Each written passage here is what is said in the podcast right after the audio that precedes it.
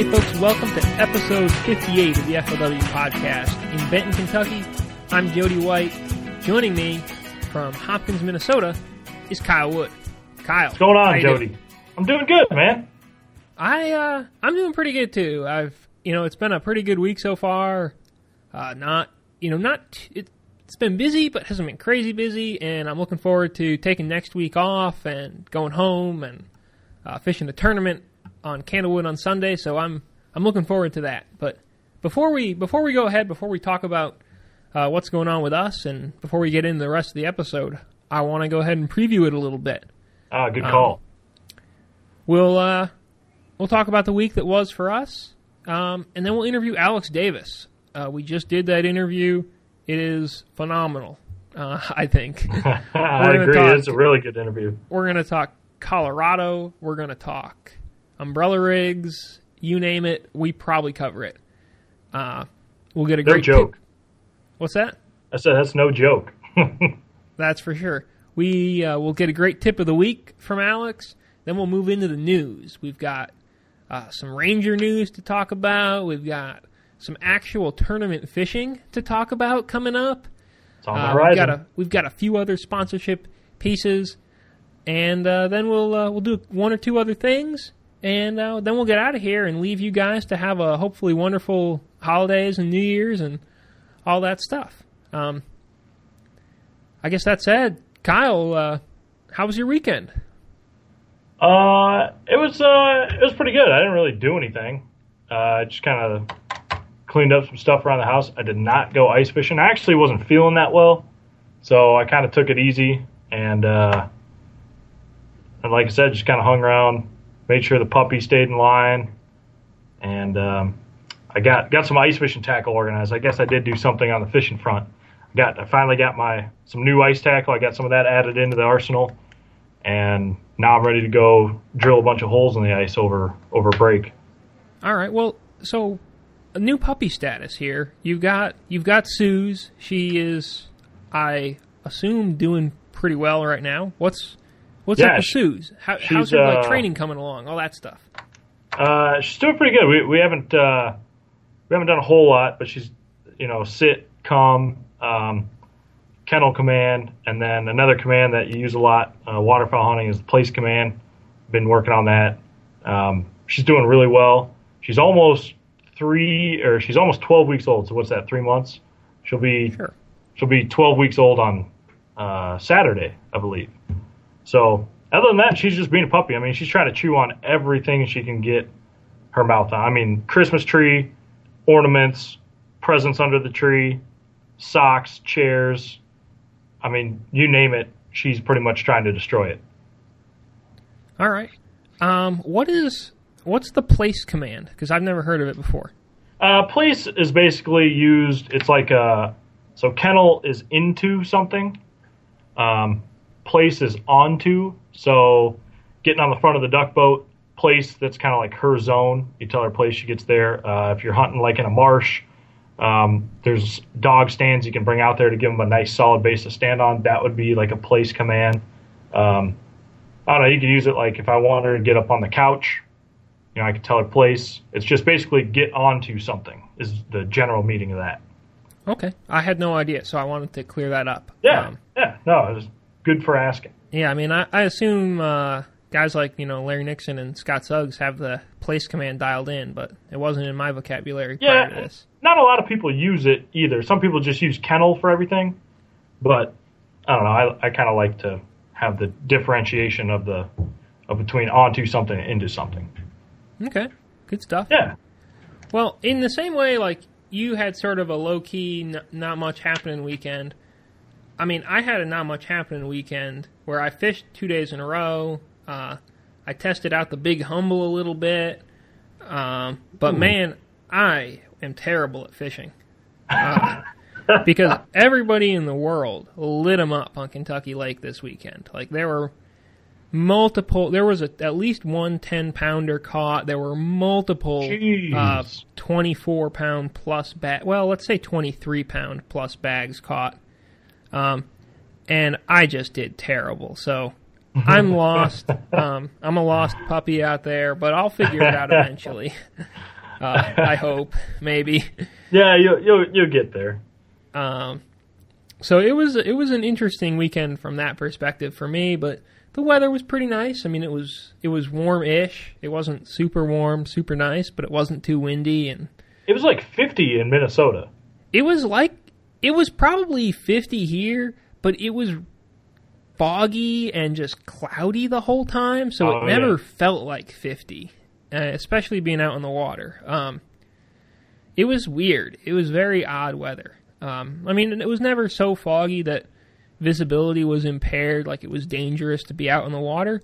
But a lot of times, if you were in the middle of the lake, you couldn't see the other shores, or you know, definitely if you were on one side, you couldn't see the other side, and that was just yeah, it was bleh, weird. It was kind of a weird weekend. We had a lot of our snow melt, and actually, kind of switch gears for a moment. Uh, I couldn't get Joe to come in and tell this story but he kind of had something uh, interesting happen to him over the weekend. I don't. I should probably. I suppose we could talk about it, right? It's kind of. I think it's kind of funny. But yeah, he seems a little freaked out. I want. It. I want to hear it. Let's put it that way. well, so Joe, um, you know, last year I guess he's always kind of been into ice fishing, but you know, it seemed like last year he he was getting it a little more into it. Uh, you know, he got like a he got a flasher, so he can. You know, he's got good electronics now. He can mark fish. And so over the weekend, when it was really warm, all of our snow melted that we had on the ice.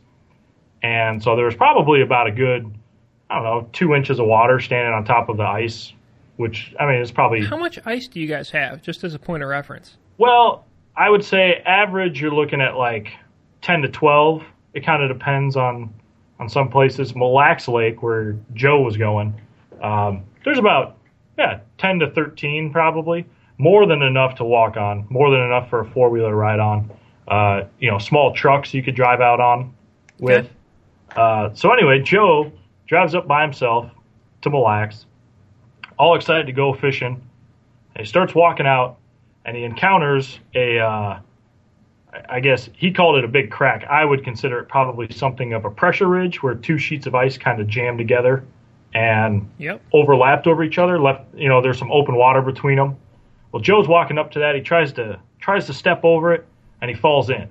Oh, oh so, my goodness, Joe! So it's like 50 degrees outside, and Joe's sitting in there, soaking wet. His sled that he was pulling his gear in is floating next to him, so he's trying to push that back out on the ice, and he finally gets himself pulled out of there. Um, soaking wet. I mean, I couldn't imagine watching him flail around trying to get out because there's no snow and the ice, you know, it was about as slick as it could be. Oh, for sure. Did he have his little ice picks? Because you, are supposed to have those when you go on the ice. Mom makes are. me bring those things out. You are, and he did not. Oh, nor Joe, did he. Joe. Nor did he tell anyone where he was going. Which I said, you know, that's two strikes, bud. That's like going out in a boat without a life vest and a kill switch. You're asking yeah, for it. Exactly. but anyway, so he finally gets out, and he he's so defeated. He just turned around. He walked down the pressure ridge for like I don't know how far he said six, seven hundred feet, and jumped across it where it was actually like kind of solid. Walked himself like an eighth a mile back to the car, loaded his stuff up, and went home. So he tried to get out and go fishing, but ultimately failed. just got really wet. Man, well, you know what I probably would have done is because I hate drilling holes. I probably would have started trying to fish that pressure pressure ridge because it sounds like if it was safe enough and the ice was thick enough around it, like why not, right? Yeah, yeah. I mean, I, uh, I asked him. I was like, I don't know why he didn't just start drilling holes and fishing right there anyway. Like a lot of times, pressure ridges can be good places to hold fish. But you know, it was his first time falling through. I had to give him a little bit of crap because I've fallen through the ice like three or four times um, I mean, it's never fun, but you know, it's kind of funny because a, it's Joe, and b, um, he's just so unprepared. No ice picks. Didn't tell anyone where he's going. I got a pretty good chuckle out of that story, so I thought I'd share it with you. Well, I, I, I assume you never heard that, right? You didn't. No, no, one? I did not hear that. I, I will say though, I've got a pair of ice picks that maybe I'll send him as a semi joke slash Oh, semi useful Christmas gift Oh, because you should totally do I'm that. not planning on needing those things really ever again. um, although to be honest, if the weather's right, I might go ice fishing over Christmas. So, what do you know? Um, maybe, maybe you get a new pair. yeah. Well, I'd be ice fishing then with dad or with dad and mom, and you know Ah, we'd bring a rope point. and something like that. So maybe then the ice picks become a little less necessary. Uh, but anyhow, let's uh, let's let's leave Joe's embarrassment behind us here. Um, we'll get away from our fishing, and we'll go ahead. We'll talk to Alex Davis a little bit about his fishing.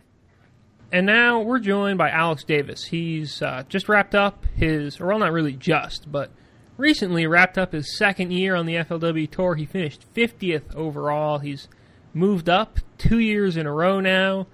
Uh, it's mid off season. He's a Guntersville stick. He's been hanging out on Smith Lake a bunch recently. Alex, how are you doing? I'm doing real good. I've been doing fine. We did a lot of fishing, a lot of hunting, so life couldn't be better right now.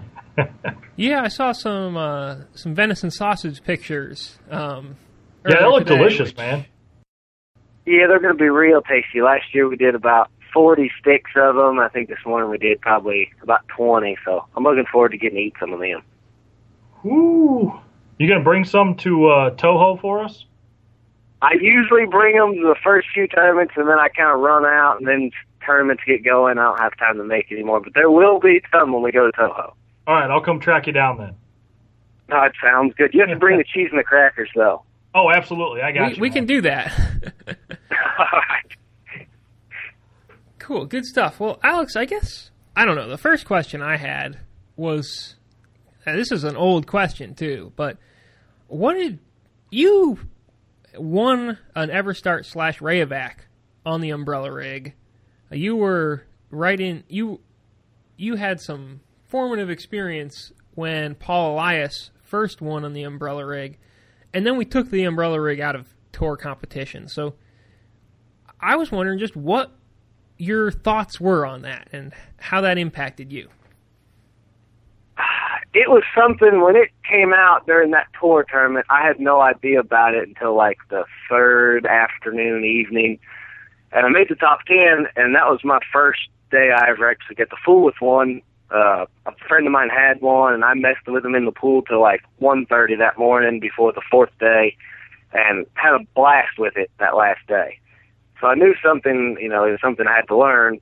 So I spent that whole winter, that spring, I I won a BFL that spring on it, and then the Everstart came, and just normal deep lures weren't working as good as that um, the umbrella rig was. It just you could there's no comparison. I won that on it, and then when the tour came out, I have a love hate relationship with that lure. I love it because it catches them, but it it's a lure that I think it's not a dummy lure by no means because still the same great fishermen are even doing better with that rig.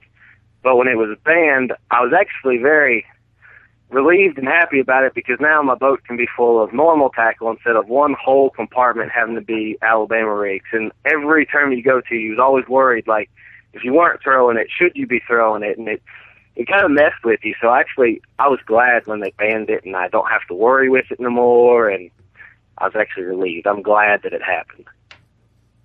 Now, do you do you feel like because I think uh, I don't know if a lot of listeners know this, but um, Alex, we talked before about after that that 2011 tournament on Guntersville that Paul Elias won when the when the A rig came out. You were telling me that you stayed up till like two in the morning after that tournament just making rigs, right? Before you went Yeah. into even using them the whole spring. So you have a ton of time invested into this thing.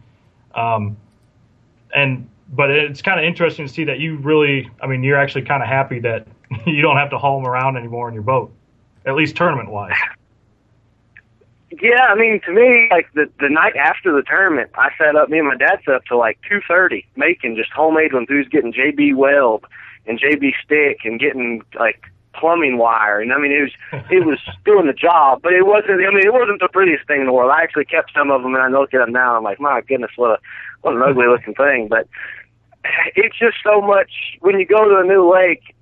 If you can use it, I feel like you have to because I feel like it makes the bigger fish bite. It makes fish that normally wouldn't bite bite. It makes suspended fish bite.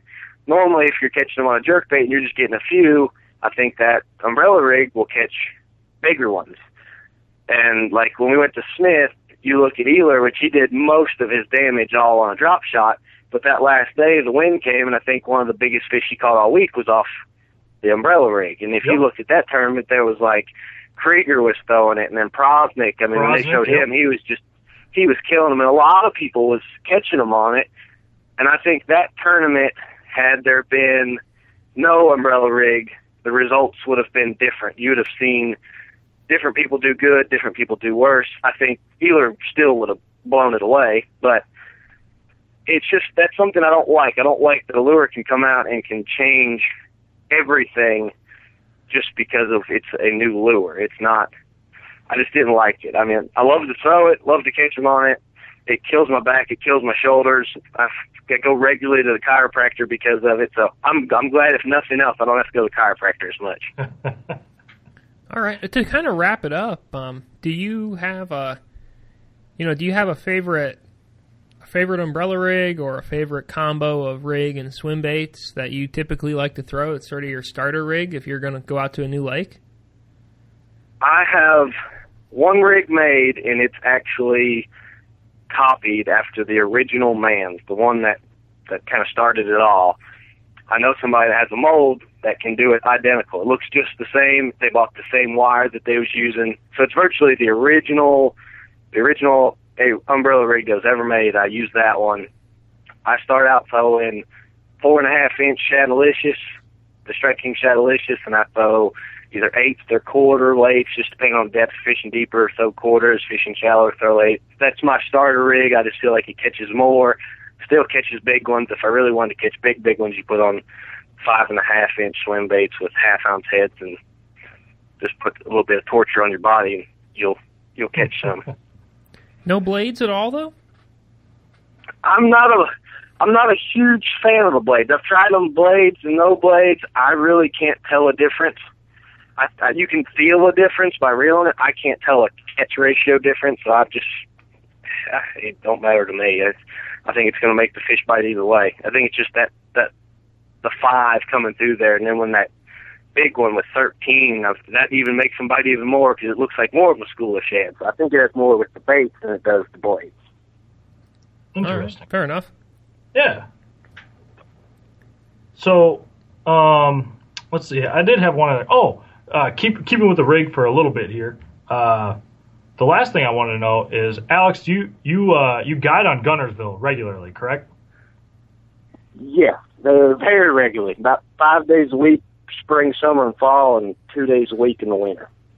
So what what did anything change for you when the Alabama rig came out? I imagine you had a lot of people that just wanted to go out because it's Guntersville and they just wanted to throw the A rig.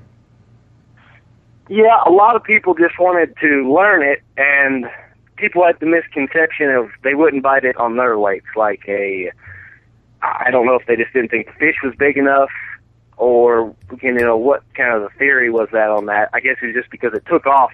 The biggest takeoff was on Guntersville, so people wanted to come here and throw it. Right. The only real thing I noticed different is you was catching fish in places that normally you might catch two or three. Now you was catching, you know, ten or twelve off the same places, and the the quality, the size, like the size of the fish, just it got a lot better. The tournament results got a lot better, and that's what I saw when it happened. Now it's kind of back to normal, and I think it's just a it's just a lure, just like anyone else that got accustomed to it. It's more of a timing thing now. Right, right. But you did actually, your business did pick up because of that, because of that rig. I wouldn't say I got more trips because I've been booked for like ever since I've been doing it. I think I've been doing it ten years, and I've always been just steady booked spring and summer and fall. But I definitely saw more people was wanting just to do that versus anything Oh, else. Like they would request, they would request, I want to learn the Alabama rig. I still get people like, uh, get emails last night and last week about this coming spring, and they want to come learn the A rig. So people are still intrigued by it, and they want to learn just that. They don't really have a, they don't want to go throw a route trap anymore. They want to throw the A rig. Ah, I got you. That makes sense. All right. So I guess let's meander back on over to Smith Lake. We're going back there this year. Um, and I know you're a guide on Guntersville, but you've definitely been on Smith recently, and it's not super far away.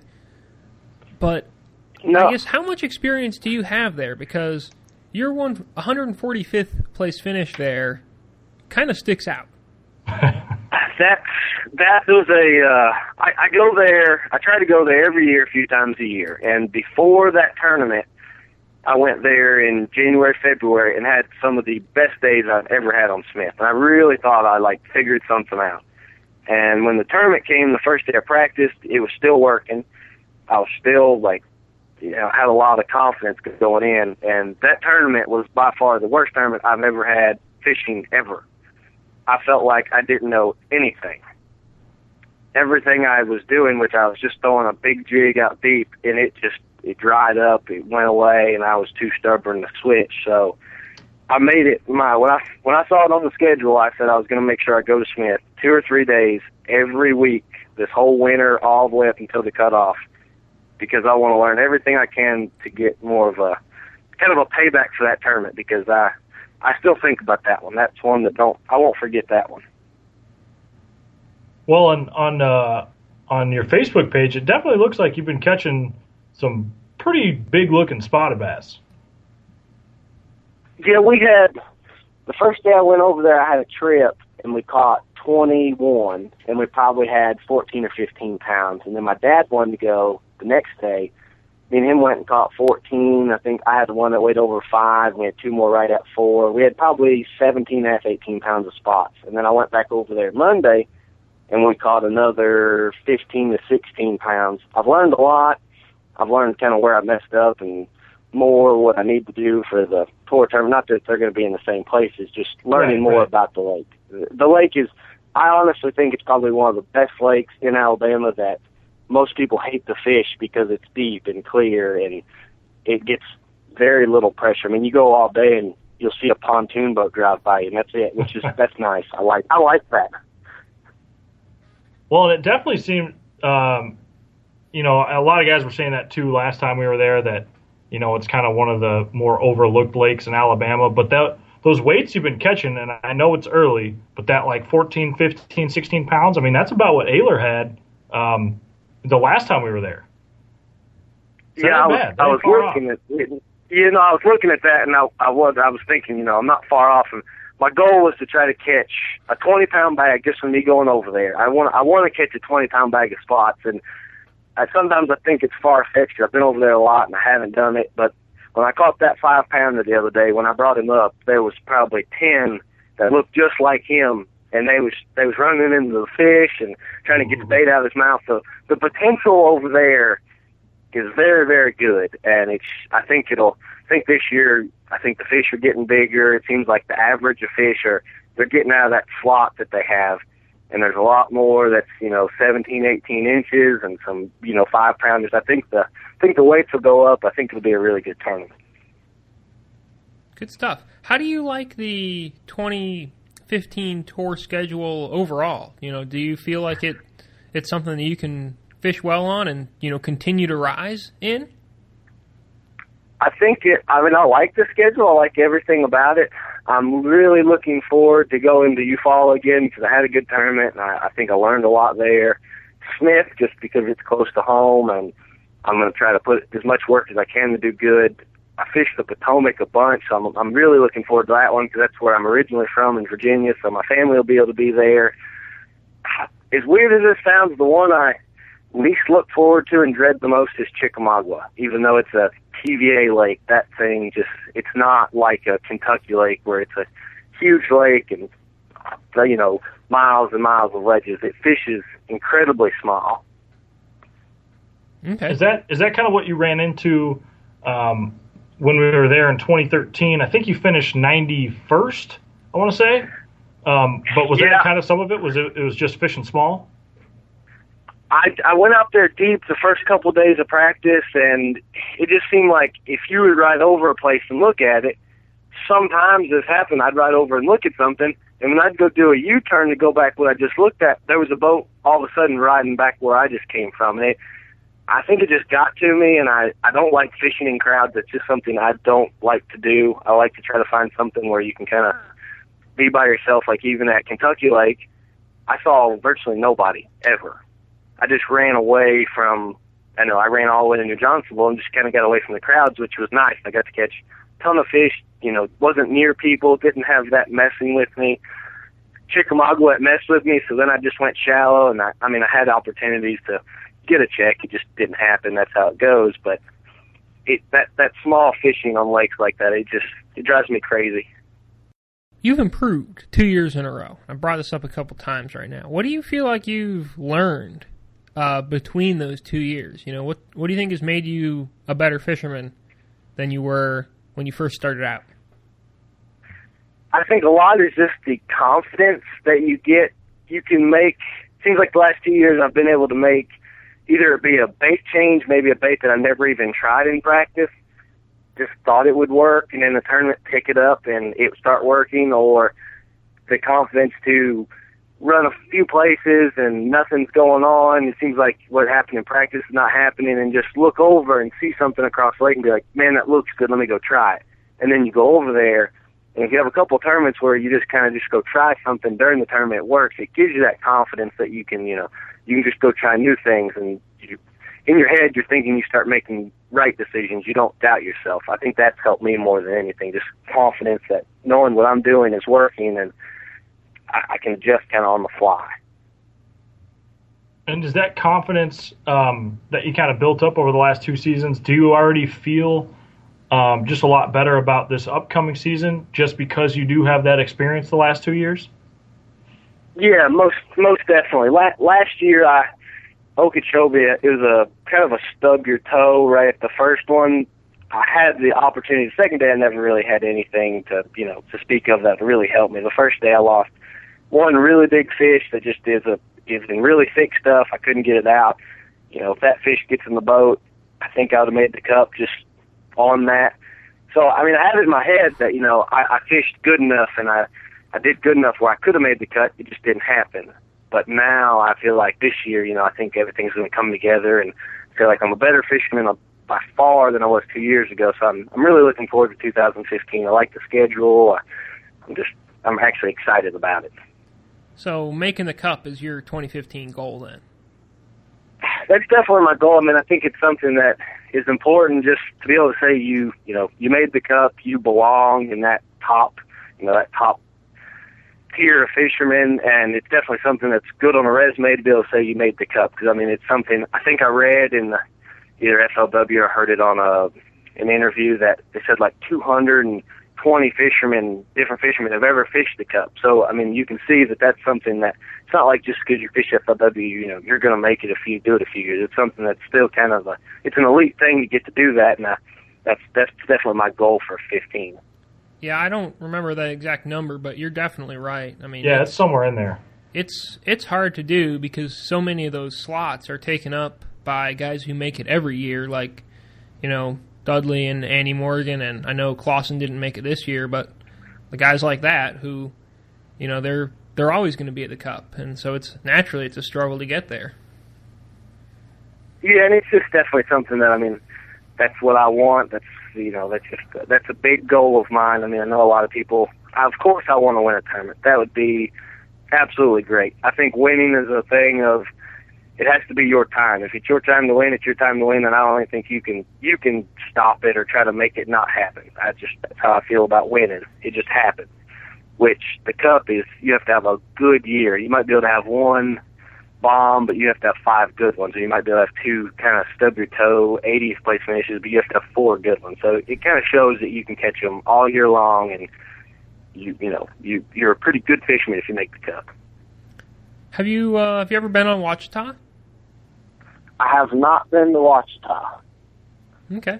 If I if I make it, I definitely will go spend a lot of time this summer because with my job I can be I can be flexible. I can take off two weeks and go do something like that. So I hope I hope I get to spend some days in July at Ouachita.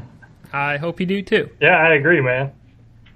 Um, so Uh, can no, oh. go ahead, Kyle. Sorry. I was just going to say on, on kind of on the lines of goals for 2015. I know you said obviously you want to make the cup, and if you win, that'd be cool. But do you have any other? You know, a lot of guys will say like, "Ooh, I'd like to make, you know, just one top 20, or you know, like I want to fish a top 10 cut or something like you know any kind of smaller little personal goals. Do you have anything like that?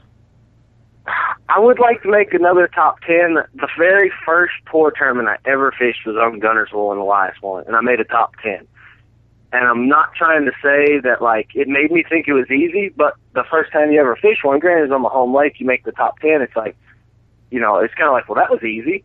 Oh, sure. And then then after doing my first year and I never made a top 20, I was close. I think you follow, I got like 27th in grand. I think I was either like 29th or 30th, right in there somewhere. And then this year, I made uh, top 20 at Kentucky Lake, which I wish I'd have made the top 10. But just knowing when I look around at the weigh-in line the third day, and you're looking at like Lambert and Haynes and Mark Rose and Cody Meyer and Andy Morgan, you're thinking I'm I'm you know I made the cut with some of the best deep fishermen and some of the best fishermen in the world. So I definitely want to. I'd like to make a couple more top 20s, but I definitely want to at least make one more top 10. Right on. I think that I think that's a pretty reasonable goal for you. Yeah, Yeah, I'm not one of those ones. I don't want to say, "Oh, my goal is to win three tournaments this year," because I, you know, some things you can just they're far fetched. I think that's something that is obtainable, and you, if I work hard enough, I can make it happen. So set little Mhm. goals, and I'll be happy with myself. Have you ever have you ever been going in to uh, an FLW tour event and really felt like you were on the fish to win, or do you typically go in or have most of the events you've gone into and be like, you know what, I think I can do well if it, you know, it breaks right, maybe I can compete. What's what's been your sort of typical mindset post practice, pre tournament?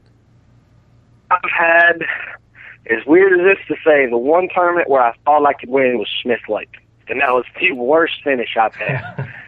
and that was the one tournament going in. Like, I really did think I had a really good chance at winning, and obviously, you see how that one worked out. Most of them, like at Kentucky Lake this year, I mean, I knew I could catch. I thought I could catch around 20 pounds a day. I knew that wasn't going to win. I knew that was going to be, you know, really good. The last day I think I only had like 16. It seemed like most tournaments I, I come away thinking, you know, I can make the top 20. That's a feasible thing I can do, which I'm happy about that. You know, I, I've I've had I think one practice ever where I came away kind of scratching my head thinking, man, what is going on? You know, am I even going to be able to catch anything? So I'm I've been mostly happy with my practices just because I feel like I can get a check and I feel like I have a chance to make the top 20. So I'm always kind of satisfied. All right, that's fair. I want to sort of take it back earlier in the interview. Then, I mean, you, uh, I had no idea you were from Virginia originally. So, can you sort of Yeah, I walk us? didn't can you walk us through how you end up from whatever you were doing in Virginia to guiding on Guntersville and then fishing the FLW tour? Can you? What's your life story there? Um, I was born in Virginia, like uh, Northern Virginia, Winchester, up by it's about an hour from D.C. Uh, my family moved to Colorado when I was eight. My dad just wanted to move. He liked the elk hunting, mule deer stuff, so we moved to Colorado. I lived out there till I was 18, graduated high school. I went to a year at Colorado State for fisheries, and I really got into the bass fishing about 13. Like that's when I really like, you know, I was like, man, you know, I eat, sleep, breathe it, watch it on TV, read about it. And then I like in the summertime, my parents would actually fly me back to Virginia, and I'd stay with my great uncle, and we'd go fish the Potomac. That's where I really got the big love for bass fishing.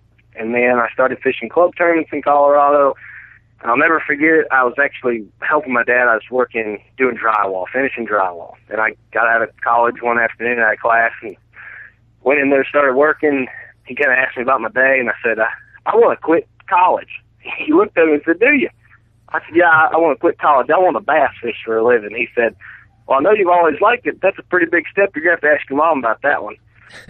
I went home and went, I went home and told my mom. I said, I want to quit college. I want to start bass fishing. She said, Well, I mean, if that's what you want to do, I guess well we can do it. And kind of ended up picking Alabama. My parents flew to look at houses, and they decided to. uh They ended up picking Albertville, which is about 15 miles from Guntersville. We moved here. The day we moved here, I went and found a night shift job so I could. I'd work all night, and then when I'd get done working, I'd just come home, hook the boat, and go fish every day. So that's how that started. Then I started guiding. Got to quit my night shift job. Thank goodness I I was getting sick of getting up at ten thirty and getting home at eight and then going fishing. So it's all worked out. This That is that is really quite an incredible uh, sort of t- tale you've got there. Um, No kidding. what what lakes did you fish in Colorado? Because I I mean I hear nothing about the fishing in Colorado other than I know there was a college fishing team that made the national championship out of there this year. Yeah, that was Colorado State. That was where I went to college. Um, we had they have trout lakes or walleye lakes, but in those lakes they have bass, either it be smallmouth or largemouth. They're uh, they do like a state. Yeah, I guess it's kind of a master angler program. An 18 inch largemouth is a master angler. You get a little, you know, certificate saying, you know, kind of an attaboy, you did real good. And one year they had 14 submitted in the state of Colorado, and I had eight of them. That's it's crazy to think an 18 inch largemouth was like, woo, you know, you was doing awesome. but it was just itty bitty lakes. It'd be a you know a 500 acre lake, and you couldn't use your big motor, or it'd be a a thousand acre lake. But the max horse, you know, you couldn't go over 20 miles an hour. It was 30 miles an hour. It was all those kind of those kind of lakes. So that's that's what I learned. My dad bought me when I was 16 one of those little pond prowlers that you could actually Oh, slide in the back of your truck. The it's like one of those little ones. pontoon ones. Oh man, like I got that thing and Dad rigged it up and we put a little Humminbird graph up on the front of it and I had a trolling motor and I could put it. My dad he got me a Chevy when I was 16, a little 1500. I'd slide it back in my truck and I'd go to ponds and I could pull it out of the truck and put it in the lake and go fishing. And you'd have thought that I was just like king of the world in that little thing. Man, that that's pretty cool. That's Uh, quite the setup. I like it. and that's that's just it's just wild to me that a bass angler your caliber would and I know you didn't exclusively come out of Colorado obviously but would spend that much time in Colorado because that's not a place where you think of bass fishermen coming from at all um, that's cool Well, what's crazy about Colorado is the side fish isn't there, but we had deep, clear lakes that had smallmouth. Then you would have a lot of lakes had hydrilla in it. They just hydrilla grew. So I mean, I learned to throw a round trap out there, and then I learned to throw a drop shot out there, just because you know some of the lakes was like deep mountain lakes had largemouth. They'd have spots in them, so it was kind of you had a little bit of everything. There was there's one lake I love to go to in the spring. They, the water would come up and it'd be just trees, and you'd just flip trees. So I got to really learn kind of all the basics of bass fishing out there, even though they're not, you know, big lakes. You'd be fishing a 500 acre lake, but you'd still get to flip bushes or throw a drop shot or throw a route trap in grass. It, it was kind of a neat place to neat place to live. I liked it. Wow. I tell you what I've learned more about bass fishing in Colorado in the last five minutes than I knew about bass fishing in Colorado the entire rest of my life. I So agree. this this has been cool. It's been worthwhile right there, just for the Colorado factor. If you ever go out there, I mean, it's definitely a place where you can bass fish, and they'd have tiger muskie, they'd have lakes that have pike in them. I mean, you really get to fishing in the wintertime. You still get to fish, you're just standing on the water, and you have to do it in a hole, but you still get to learn about fish all the time. Did you ice fish too? Oh yeah, no, like I mean, soon as the soon as the fishing, like we, you know, the lakes start getting real cold, and then we'd always go. Uh, it was like second or third week of October. We'd always go mule deer and elk hunting, and then when that would kind of get over with, the funnest day you could ever go ice fishing was either New Year's Day because it seemed like everybody was out the night before, so you kind of had the, the lake to yourself. Or the Broncos back then was Super Bowl every year. It was John Elway, Terrell Davis every time the Broncos either made a playoff game or in the Super Bowl, the lake you you could pull up and just go anywhere you wanted to. So it was I mean, I loved ice fishing, you know, you drove a hole and you'd have a Kastmaster. You could either do bait, I always did the artificial, you know, jig a jig and spoon up and down. I mean it was fun. It got to go fishing. I, I don't really care what it is. I just want to, I want something to pull on my line. Man, I like your style.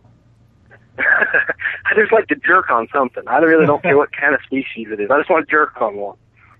Yeah, I had no idea that uh, that we were talking to the most well-rounded angler on the FLW tour. No Um, kidding. I mean, I thought.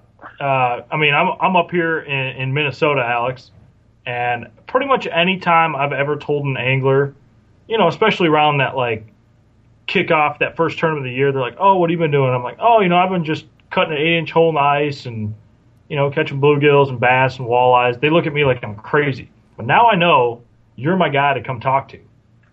Oh, I'm a trout fishing extraordinaire. Like when I grew up, before I got into the bass fishing, Dad got me into. Well, I mean, that's all we did was trout fish every weekend, and I've caught like six pound cut bows, the different, you know, the half cutthroat, half rainbows. I caught Yep. uh, like a 13 pound brown, a 15 pound lake trout, you know, seven pound rainbows. I've caught 15, 16 inch brook trout, which don't sound big, but when you ever get a brook trout and you catch a 15 incher, you know, you are happy. Oh yeah, I mean you get excited about that. Yeah, so I mean, I, I've done it all from getting in little creeks that you could jump across trying to catch an eight inch brook trout. That makes me just as happy as, you know, getting to go to a pond fishing for bass or going on gunners. I mean, I just like fishing. I like matching wits with something that, you know, he thinks he's smarter than I am, and I believe I'm smarter than he is, and we'll see who wins. I like your attitude. Well, that that's really cool stuff. Um, I I'm still just in shock about the whole you know the whole Colorado the whole Colorado thing. I had no idea that that was uh that was part of your life, and that's that's really that's really nifty. Um, and now I'll tell you what I'm I'm penciling your name down for my fantasy fishing team come the Potomac. Uh, just you know, just in case. I'm starting Yeah, to got a really little like inside that. I got a, got I a went- sleeper now. I went up there um, this, I think it was late July, and I actually fished the Snag Proof tournament. They had a Snag Proof Frogs tournament. I think we came in fourth. Um, I just love that place. I, I, it's always been a fun place for me to fish. It has a lot of fish, and now with the snakeheads, I mean, I know it's not something I want to catch in a tournament, but I caught a snakehead when we was up there that weighed fourteen eight, and the world record's like seventeen eight, right around there. I mean, this thing was massive. That, that, that is a, a fun fish to catch. I don't want to do it in a tournament because you do get your hopes up when you jerk and it just starts pulling, but uh, that, that it's still a. I love fishing the Potomac. I've had a lot of good days up there, so I'm looking forward to that one. My, my family gets to watch, and I get to fish a place I really enjoy fishing, so that'll be fun. Did you eat the snakehead? That is the best fish you will ever put in your mouth, hands down. Whoa, whoa, whoa, whoa! People eat snakehead? Yeah, dude, I have a buddy who lives on the Potomac. He he d- he fishes for snakehead in the summertime more than he fishes for bass because he says they're so tasty. Um, and for for one, we was catching on frogs, and I caught like two over ten, one that was fourteen. and a half. I mean, it's an awesome just explosion. And then you know they want you to they want you to kill them. They don't want you to put them back. So I was like, all right, well, I'll try to eat one. We'll just see how it goes. Well, we came to the dock one day, and there were some guys on the bank, and they said, are, we they said you catch any? I was like, oh, we caught you know ten or fifteen bass and three snakeheads. They said, are you going to keep the snakeheads? I was like, yeah, I was going to go eat them. He's like, well, if you don't want them, we'll take them because they are tasty. And I was like, well, you know, maybe these are going to be good. And we, you know, filleted them. I cut them up like kind of inch, like cubes, like inch cubes, and deep fry them like that, like you do, like fried fish, just deep fried. And I, I it nothing, nothing gets anything to that. That's the best tasting fish I've ever had. yeah, I've I've never had them. I really want to try them. But I mean, they get big enough. They fight. They're they're. I mean, for being an invasive that we don't want there, they are a heck of a game fish and for sure tasty from everything that I've ever heard. I mean, I feel like. I mean, up in Minnesota, Kyle, a lot of people talk about walleye and stuff like that, but I feel like people talk about eating snakehead with more passion than they talk about eating walleye. Um, No which kidding. Is, I mean, kind of kind of weird, but kind of cool. That is. No, if if if anybody, any tour pros are listening to this and they catch any snakeheads this summer during practice, and you don't want them, just you know, call me. I'll take them. I'll go home and clean them after the day of practice. No problem. So, like, what's what's the meat like? I'm trying to picture this. Is it? Uh, I mean, It we, is we eat eel pout up here, and yeah, it's kind of like it's a eel pout's like white, and it's kind of uh, they call it the poor man's lobster, basically. So it's kind of got that you know lobstery kind of firmness to the meat, but it's really good. Is that what a snakehead's like? yeah, like snakeheads are it's it's perfectly white meat, and it comes like it, I don't know if you've ever cleaned a striper, but like a striper is white. I mean, of course they have the mud thing. You got to get that out. But once Yep. you get that out, it's white flakes, and it's just like it's it's delicious. Like trout, it's more of like a pink meat. Not a big fan of eating trout, but uh, a snakehead, it's like the prettiest white, big, flaky. I mean, it's it's amazing. Wow. Jody, we got to go out to that tournament early and go get us some snakehead and just, I mean, feast like kings. I'm. I have no problem with that. I'm. I'm. I'm. I'm on board, on board? with that. Uh, I. I. I definitely All do right. that because it's. It's a fish I want to try, and I mean they're like catching a souped-up bowfin, and if you are actually trying to catch a bowfin and it's not a tournament, bowfin are pretty cool. Oh, I love them. Yeah, exactly. Snakehead's the same thing. Like if you're just practicing, and you know you're throwing a frog and one crushes it. I mean, you'll never forget it. Like the one blow up I had. I mean, the the 14 pounder. It was a blow up of all blow ups in a mat of grass. I mean, it was it was amazing. I was like, my goodness, what a blow up! That's awesome. Oh, man. I feel like my mind is still so blown from this whole conversation. Yeah, I mean we've gone from uh, we've gone from Colorado and trout to ice fishing to snakehead to uh, and I think we started on umbrella rigs. So we really we've We, covered, we've been all over the we've place. covered like, the gamut of topics here. um, I guess you know before we before we go before we move this out, um, Alex, you obviously you've got a lot of experience. Do you, if you were going to give sort of a tip of the week per se to to our listeners, what would your what would your tip be? Whether it's uh, something that you've been doing on Smith Lake recently, or something you've been doing on Guntersville, um, how would you help some people catch more fish? if to me in the wintertime, at TVA lakes we have current. That that helps a lot of where they position. But even lakes without current, if you're gonna fish any kind of rock, to me I want into like if a rock transition comes out, whether it be like a big you know, big boulders where they can kind of get behind and if obviously ambush shad or if a bluff wall I know a lot of people just say fish bluff walls. When you get along a bluff, you can see when you kind of parallel it where one should be. There'll be like points in the bluff that'll come out. Anywhere there'll be like a point in the bluff, and I know a lot of times at Smith we don't have it at Guntersville, but you'll be fishing down the bank and you'll see a rock come out, and it looks like it just makes a sheer drop off, and it kind of like a, the rock is broke off and it kind of undercuts up underneath of it. Anytime you see those places, especially like undercut rock or point on a bluff, that's just that's prime real estate in the wintertime. You know, that undercut rock type spot, I feel like that is very similar to right where Ehrler caught his kicker in the FLW tour event on Smith. Like, if I I, remember right. correctly, and I'm thinking of the video of that, I feel like there's an undercut piece of bluff, just like what you described, right behind him in that video. There, there is, and a lot of it you can't see just by driving down the lake and looking over. Like, you just can't see it. A lot of the ones, like lately, if I've caught a fish off of it, I'm just fishing down the bank, and then you'll kind of look and be like, "Well, that looks weird," and then you know you can see that it's a big rock, and then it just cuts straight off up underneath of it. It's to me, I like those places because it's not a place that you can just run down the lake and look over and see. It's something you actually have to be fishing to find a place like that. So they're everywhere, but they're not just like you know every 20 yards doesn't have one. So it it's kind of like a little hidden thing that you have to be paying attention. I mean, if you're not paying attention, you'll never see it. So that's that's good places that you can kind of not that you're going to have it to yourself, but you know if you can think you can find 20 places like that, you might be able to just run those places and you know pick one off here or there that most people they might overlook because they have no idea it's there. Can you find that on side imaging or not because you're just looking at such a sheer bank? You're looking at such a sheer bank it won't to me when i when i do it i can't see it. I mean i can see the rock but you can't see it like perfectly cut out in paper. It's just it's so hard because it, i mean you'll see like a boulder and i think it just kind of it looks so weird how it cuts. I can't see it. So i don't think it's one of those things you can just ride down the bank and look at. It's more you have to actually fish down the bank to find it which is which is nice. Yeah, that's cool. I mean, any I feel like more and more nowadays anything that you can that you have to find by fishing sort of is increasingly valuable because so many people are actually fishing less and less. Um, and they're finding things that you can find by idling over them. Um, I, I think that's cool that uh, anytime you can have a little find by fishing type tip, that's a good one to have. Yeah, that's a that's a good, really good tip.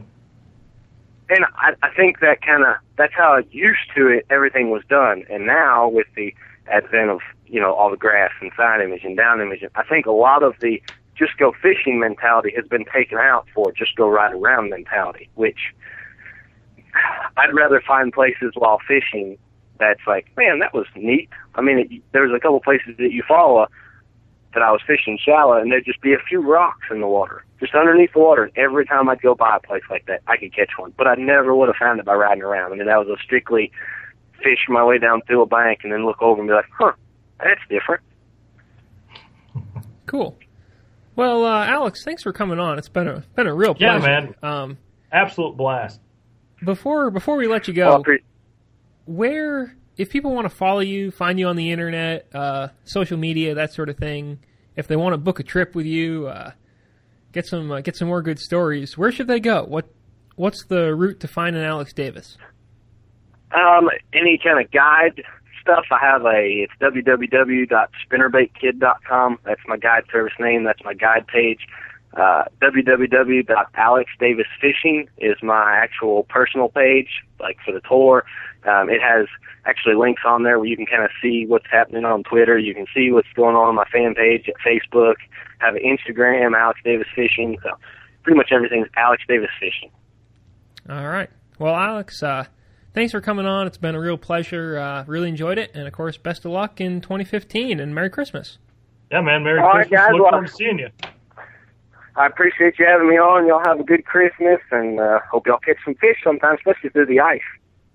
So, Kyle, we just wrapped up a uh, sweet interview with Alex Davis, and Oh man, it was it was good. it was incredible. it, I mean, there were so many things that just completely took my breath away. I mean, the, I think the snakehead thing for me was the biggest deal. Like, I didn't know you eat those things. I tell you what, I I mean, I knew you could eat them. Obviously, uh, that's in fact like one of the reasons they're here in the first place is because people wanted the people brought them over from I guess like Thailand or somewhere in Asia, and they brought them over to eat them, and they were like, oh well, they'll be fine in ponds and stuff like that, and they won't escape or something along those lines. Like I think some of the reasoning of why they get spread is because people are trying to eat them. Um, which is, Oh. I mean, obviously not a super great thing in that they go new places, but Sure. uh, they are, you know, by all accounts, pretty darn tasty. And I, I don't know. I mean, maybe, maybe when we're down in Maryland for the Potomac tournament, maybe, maybe there'll be restaurants that serve them. Like you can get walleye sandwiches in Minnesota. Yep. Maybe we'll be able to get snakehead sandwiches down there. In which case, I mean, I mean, I got to get on that. I I want to try it. So I mean, I guess it's not that not that I didn't know you couldn't eat them. It's just again, you know, it's not something we have around here. Um, but it sounds like it's kind of the same thing as an eel pout, which a lot of people consider uh, the poor man's lobster of Minnesota. Eel pout also being burbot, in case Yes, people are sorry. confused on that. Yes, but I mean, so I mean, it's same principle, right? So I don't know why it wouldn't be delicious. Yeah, uh, I would think they'd be more akin to eating a bowfin, but I've never eaten a bowfin or heard of anyone who's eaten a bowfin, so I would almost, I've never tried it. yeah. What you should do is you should catch and eat a bowfin prior to, because you got them up there, right? Oh yeah, dogfish. Yeah, dogfish, Yeah. bowfin.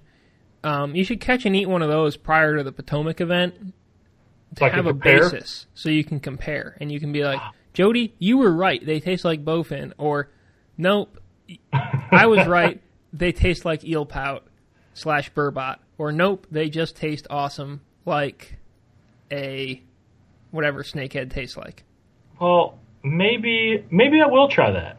That could be that could be something good to talk about. We'll compare a uh, snakehead versus a dogfish All right. Well, we'll keep we'll keep that in mind uh, for the for the Potomac stop, and maybe Yeah, I'll- I'll- maybe I'll bring that up that. again uh, Yeah, as we yeah. get closer to it. Uh, but I think um, I think that aside, we've kind of got a fair amount of actual news and stuff to talk about this week. So I think we'll go through. I've got two sponsorship pieces of news that I think we can just rattle off quick. More to say these, These happened Yeah. than to actually dig into them. Yeah, Uh, bring them to us. Yeah, so number one, uh, Clent Davis signed with Yo-Zuri uh, as a hard bait sponsor of his. I think that's, you know, by, that's cool. Davis is a cool guy. Uh, I used to troll a lot of Yo-Zuris growing up, so I'm all about that. Uh, number two, FLW signed uh, Navionics as a sponsor, and I use Navionics. I mean, on average, I would say I use it most days of the week because I use it when I'm in the boat on the weekend, and Oh yeah. I use it in the office when I'm like, man, let me just go see what that lake is like, and I bring up Oh, their yeah. web app. Doing or, a little uh, desk scouting. Yeah, For sure. or the app on my phone. So, I mean, it's I'm pretty excited about that to see what we can do with that. I know, you know, I know Kurt is working on some kind of cool stuff for the magazine with you know using Navionics and using some pros input uh, map wise and things like that. So, Yep. I Yeah, think we'll have uh, some we'll have some cool stuff for the web too. yeah, I I think that's that's very exciting news. That's some that's something that I'm that's a sponsor that not only am I glad we have the sponsor, but I'm actually fired up about the sponsor because I love the product they put out. Mhm. I Um, agree. But I think the big news of the week uh, was Ranger got sold, Real big news. or well, Ranger got bought, or well, they haven't been bought yet, but they're going to be bought. It appears. yes. Uh, if you somehow missed this, first of all, Which would- congratulations on Yeah. missing it because that's a, like a big achievement. Real big. Uh, second, Bass Pro and Johnny Morris uh, purchased uh, Fishing Holdings, which is Ranger and Stratus and Triton, um, from Platinum Equity, which was the company that owned Ranger and Stratus and Triton beforehand. So now it appears, assuming this deal gets finalized, uh, and it sounds like it's going to get finalized. I mean, I haven't Yes. heard, I haven't heard or seen anything that would say otherwise. yep. Um, it it appears that Bass Pro is going to own Ranger and Stratus and Triton, and um, there and also Nitro and you know Tracker and all Yep. that stuff. So it's going to be uh, it's going to be a shakeup in the boat building world for sure, uh, but kind of a kind of a cool shakeup, I think. yeah, I like it. I think it's cool. Yeah, I I like it. I would say I like it too. Um, my first initial reaction was just shock because you know I kind of I knew Ranger was going to get sold, but I hadn't really thought to myself when they were going to get sold or anything like that. I just kind of assumed they would get sold to some, some new shadowy conglomerate. Yep. That's Um, exactly what I was thinking. I didn't really think that they were going to get sold to something that I actually knew and you know knew of. Well, so- let alone something that had, um, you know, like that Bass Pro um, umbrella boats, you know, with Tahoe, Tracker, Nitro. You know, it's such like a specific, you know, group. Like you could get them at Bass Pro, and then you have like the Tracker Marine or the Bass Pro um, specific dealers, and you never really see like any other boats there. So it's kind of weird to see that, you know, they'd pick up something like this with Triton Stratus Ranger. That that was kind of like the weird, confusing thing to me. Yeah, the dealership side of things, to me, I mean, we had a really great piece up, uh, a Q&A with Randy Hopper, who's uh, the president of Ranger Boats. And, you know, he answered some questions, but I feel like the dealer side of things and how that's going to shake out is probably the most interesting, interesting thing. And it's not, yeah, I mean, it's not something that's going to happen super quickly. Like, I've seen a lot of Ranger dealers who seem to be pretty excited about it, especially Yep. Bill Day. Um, and I'm not entirely sure why they're excited about it. Like, it seems to me that they should be more, okay, let's see what happens about it. Mm-hmm. But, you know, regardless, if they're excited about it, that would lead me to think that there's a reason to be excited. And, I mean, honestly, there's probably there's probably some cool things that can happen now that you know Ranger and Bass Pro are in theory working together on this. Oh, absolutely. Well, Randy Hopper said too about the about the dealerships um, that a lot of um, existing Ranger dealers already carry some of those Bass Pro boat brands, which I know of. There's one dealer in Minnesota here that is like that. You know, you can get Ranger and you can get trackers and like the Tahoe, whatever their line of you know pleasure boats are. Um, so I could see how that you know isn't that big a change, but you're right. I mean, if dealers are fired up about it, I think it's going to be a good thing. And I don't know, maybe the, who knows what kind of cool things will come in the you know the next few years here. So one question for you that I've got, it's a concern that a lot of people seem to, have. well, maybe not a lot of people, but some people seem to have, is that, you know, two, three years from now, they feel like they might be buying a Ranger that is no longer what they expect a Ranger to be. Right now, you buy a Ranger, you think it's going to be the highest quality bass boat money can buy. Yep. And a lot of people are concerned that, you know what? Oh, they're going to get cheaper. They're going to go big box. They're not going to be what you think they can be. Do you do you feel like that's a legitimate concern or not? I don't because uh, like Ranger itself uh, has kind of you know proven that they can continue to provide quality um, through changing hands, and they already have this system set up, you know, in, in Flippin to build these boats. Um, you know, their their fiberglass line and their aluminum line, mm-hmm. and to me, it would be dumb to take away from that. You know, I I, I kind of picture Bass Pro is coming in. There might be a few tweaks they do, but I kind of picture Johnny Morris just saying, "Okay, we got you, but keep doing your thing because you're really good at it." Um, that's kind of my gut feeling on the whole thing. You know, so I really don't think much will change. I think Ranger will keep doing what they do. Um, you know, I think they've kind of proved they know what they're doing, so I don't really think there would be a reason to change it. As far as like, you know, bringing price point down or you know, kind of cheapening them up.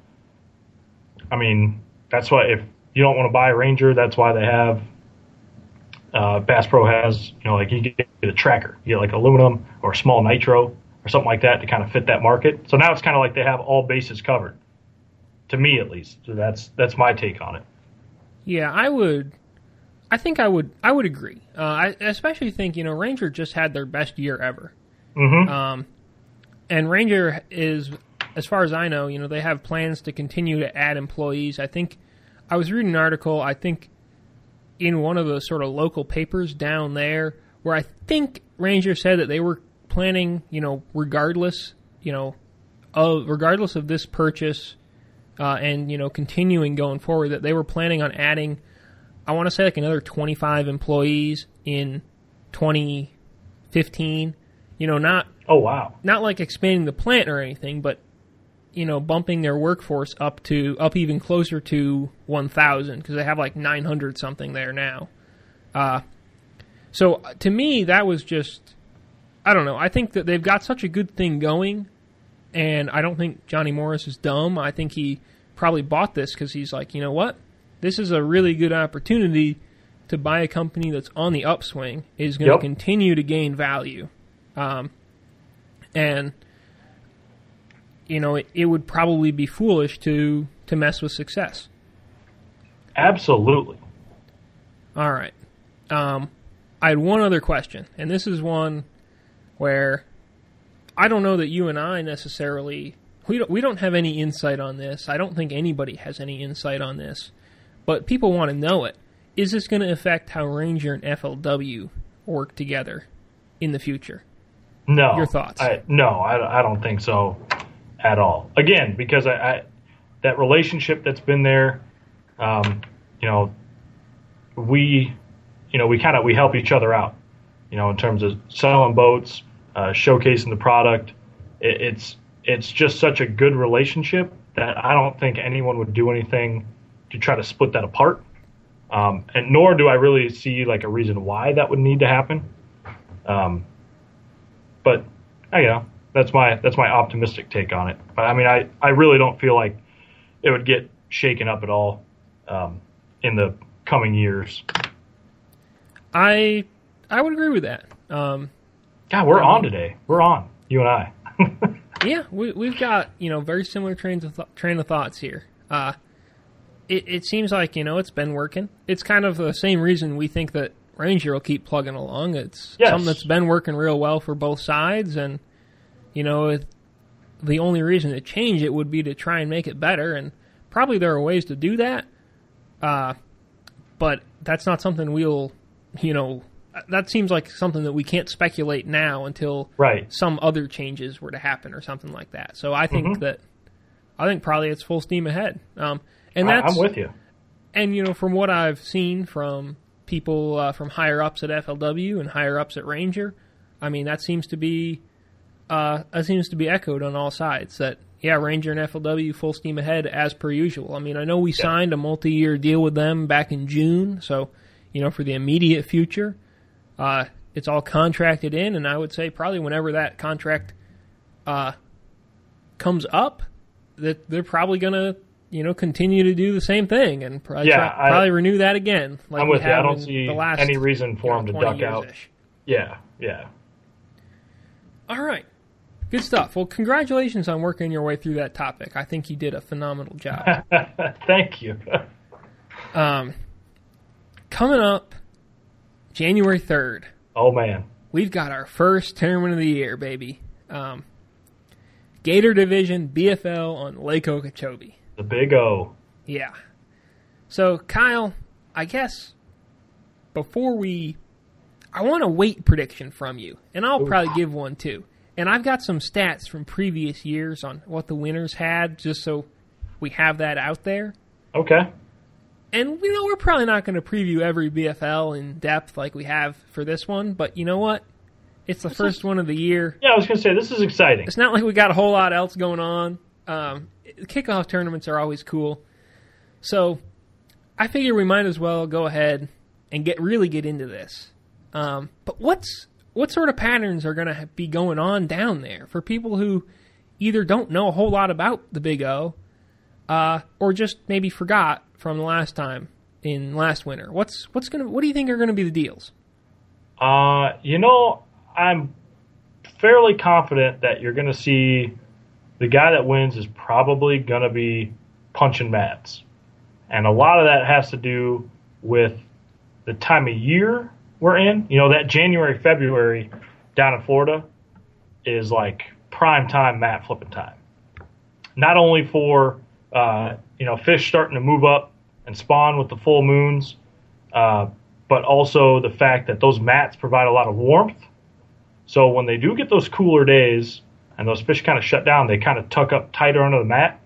And you know, one of the best ways to catch them is go drop a big weight in there on a big rod and start yanking out, you know, four, five, six, eight pounders. So that's kind of what I'm thinking. I'm thinking you're going to see flipping's going to be kind of the primary deal. I I would agree. I think that there's a real good chance that's how it's going to be won. I mean, obviously, I think you got to mention though. Uh, you've got to mention the possibility for uh, swim bait type deal. Um, you know, with a skinny dipper, uh, with a Yes. gambler big easy. Yep. Uh, you've got to mention a swim jig, and I think those are, and maybe you know maybe mention sort of a Texas rig worm type deal or a prop bait type deal. Uh, just just from the idea that you wouldn't want to leave those things out. That you know they could Right. they could be used. They could come into play. Well, it kind of it kind of depends on. Uh, I think weather a little bit plays into it, and it kind of depends on, um, you know, the area. There's there's some parts of Okeechobee that you kind of have to cover a lot of water. Um, you know, that's where the the uh, like a swim jig or uh, a cane thumper or skinny dipper, something to that extent.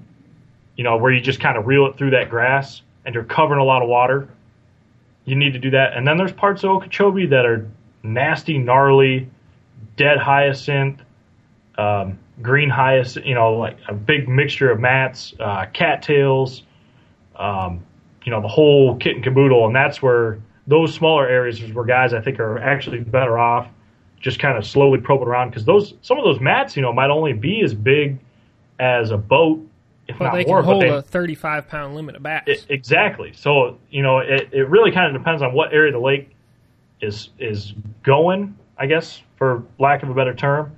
And I think we've kind of seen a little bit of that through the past few years of that first BFL on Okeechobee. You know, we've seen some guys having to cover water and fish kind of more of the south end.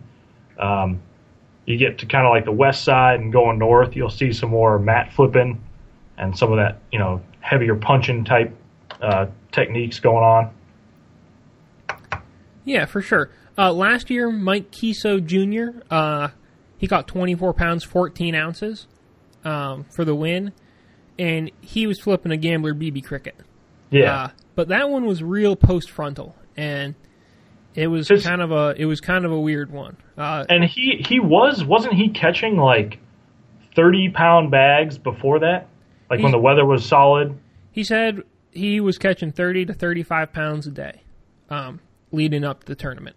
Yeah, Uh, and you know, obviously, that's all as usual in Florida. Having that weather cooperate and be nice and lead up well to it can make a huge difference. And it might be too early for a spawn, but I suppose really down there it's never too early, and you could see. You know, if the weather really does cooperate, you could probably see some fish get caught off beds. But let's let's get away from the actual how they're going to get caught and talk some numbers here. all Um, right.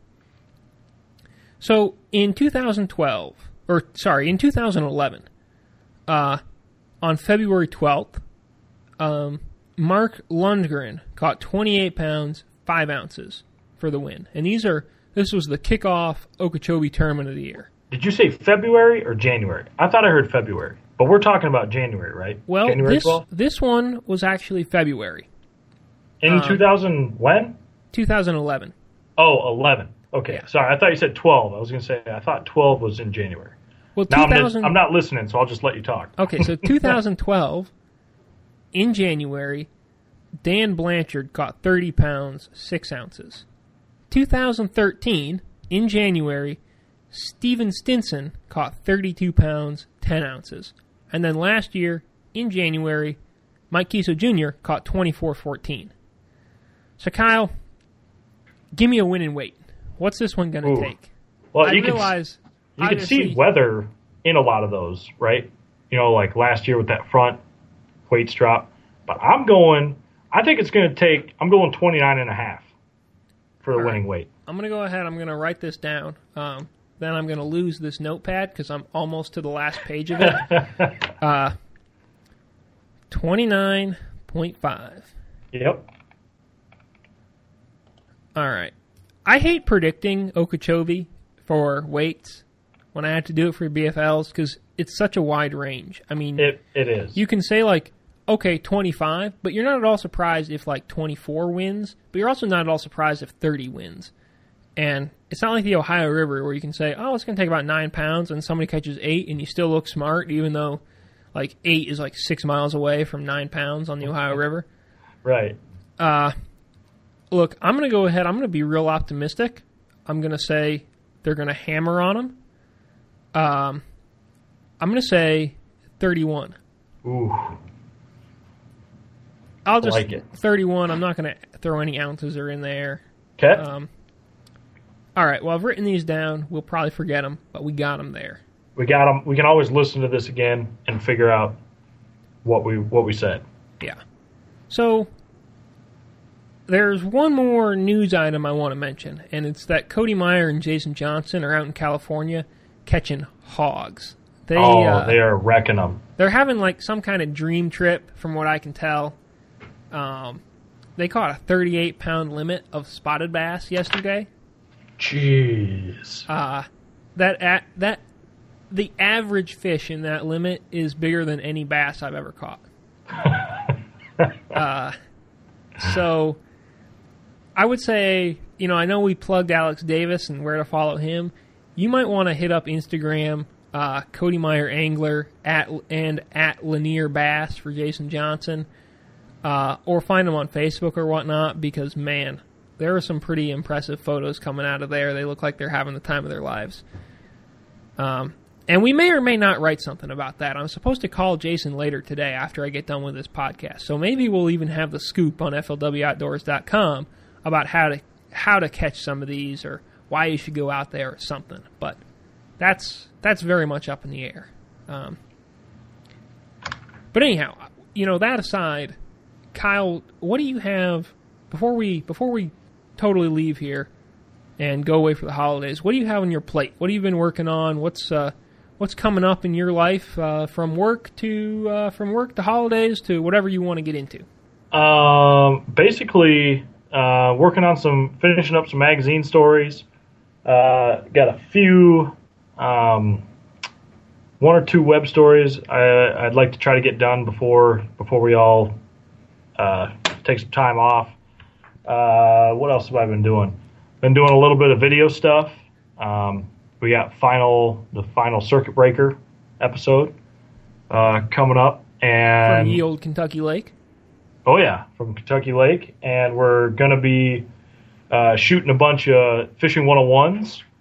Um, our little instructional series we do. Uh, we got a bunch of those lined up as soon as we get back. Uh, those are gonna, very good and very popular, as I recall.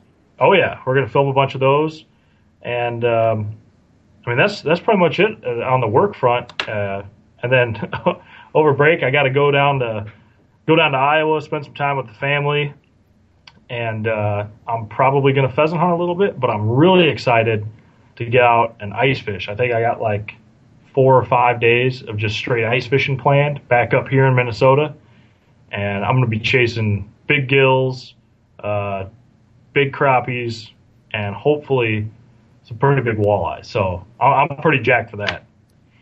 Well, that's good stuff. It sounds like you've got uh, got some busy plans going on, some busy work going on, but Sounds uh, sounds like pretty fun stuff too.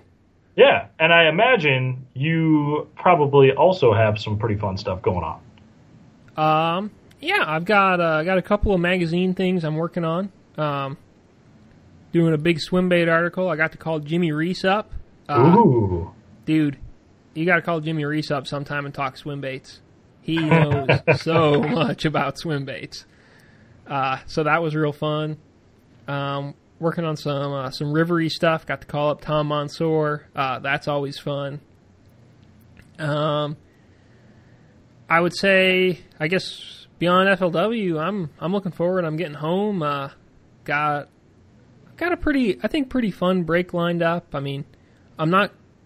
I assume uh, Christmas will be great as usual.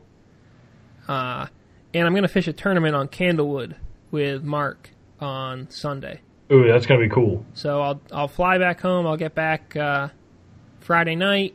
Um, I'll drive down sometime Saturday afternoon, uh, and hopefully we'll go out. It's an eight fish limit. Hopefully we'll go. We'll catch about thirty pounds of smallmouth or so. Um, take home the W. Um, might fish on Monday. Might go catch some stripers. Uh, might go Ooh, back on cool. Candlewood. They've got a river there. It's called the Housatonic. Um, the Hoots of whatsy? The exactly. the Husa, the Housatonic, um, and stripers run in from the ocean there, and they're not really huge ones. I mean, you can catch them up to like probably 10, 12 pounds, but most of them are like four pounds or so. But man, you can catch them every single cast. I mean, if you have a hundred fish oh, day, cool. like that's a slow day. Um, wow. And so we might go do that, you know, maybe on Monday or something. Uh, or maybe not. I haven't. You know, we have. It's kind of up in the air. We're just kind of going and probably going to have some fun. Um, sure. And I don't know. I mean, maybe I'll ice fish back home. I probably won't. Uh, I'll probably oh, just totally chill. Should. I'll probably just chill with the family, and then, you know, I'm going to have a day off for New Year's and a day off for New Year's, New Year's Eve, and I'm fi- fixing to spend those on Kentucky Lake. Uh, I think so. It should be a good deal. Right on. Now, I guess we should probably mention that just because we're talking about being out of the office for quite some time, there's going to be there's still going to be a lot of stuff going up on flwoutdoors.com. So, you know, it's not like the website's not taking a break. We're just we got a lot of stuff uploaded on the front end.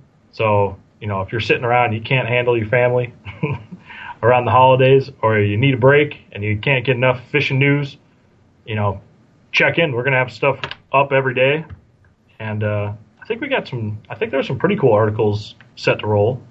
Maybe a video or two. I, w- I would say so, and I'd say it's also a good time to, if you want to go and uh, maybe rewatch whole seasons of Circuit Breaker, rewatch whole seasons of FLW Tour tournaments, Mhm. uh, hitting up the YouTube page not a bad place to be uh, Ah, as far as killing call. time for when there's not football or basketball on, um, or I guess hockey. Some people watch that. oh, sure. Hockey, yeah. You know, eh? Oh, sure, eh?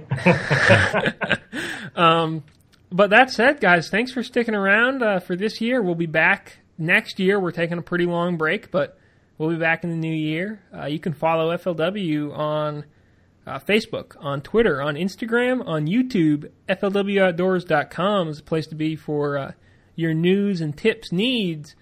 Um, and I think that's pretty much it. Uh, Kyle, yeah. I tell you what, Merry Christmas, man. I hope you have a very happy break. Hey, And, same to uh, you, Jody, man. thank you, and to all our listeners, thanks for being around. Uh, happy holidays, Merry Christmas, uh, Happy New Year, and stay safe out there. And I hope your travels and seeing family all goes spectacularly well. Thanks for listening. We'll talk to you in 2015.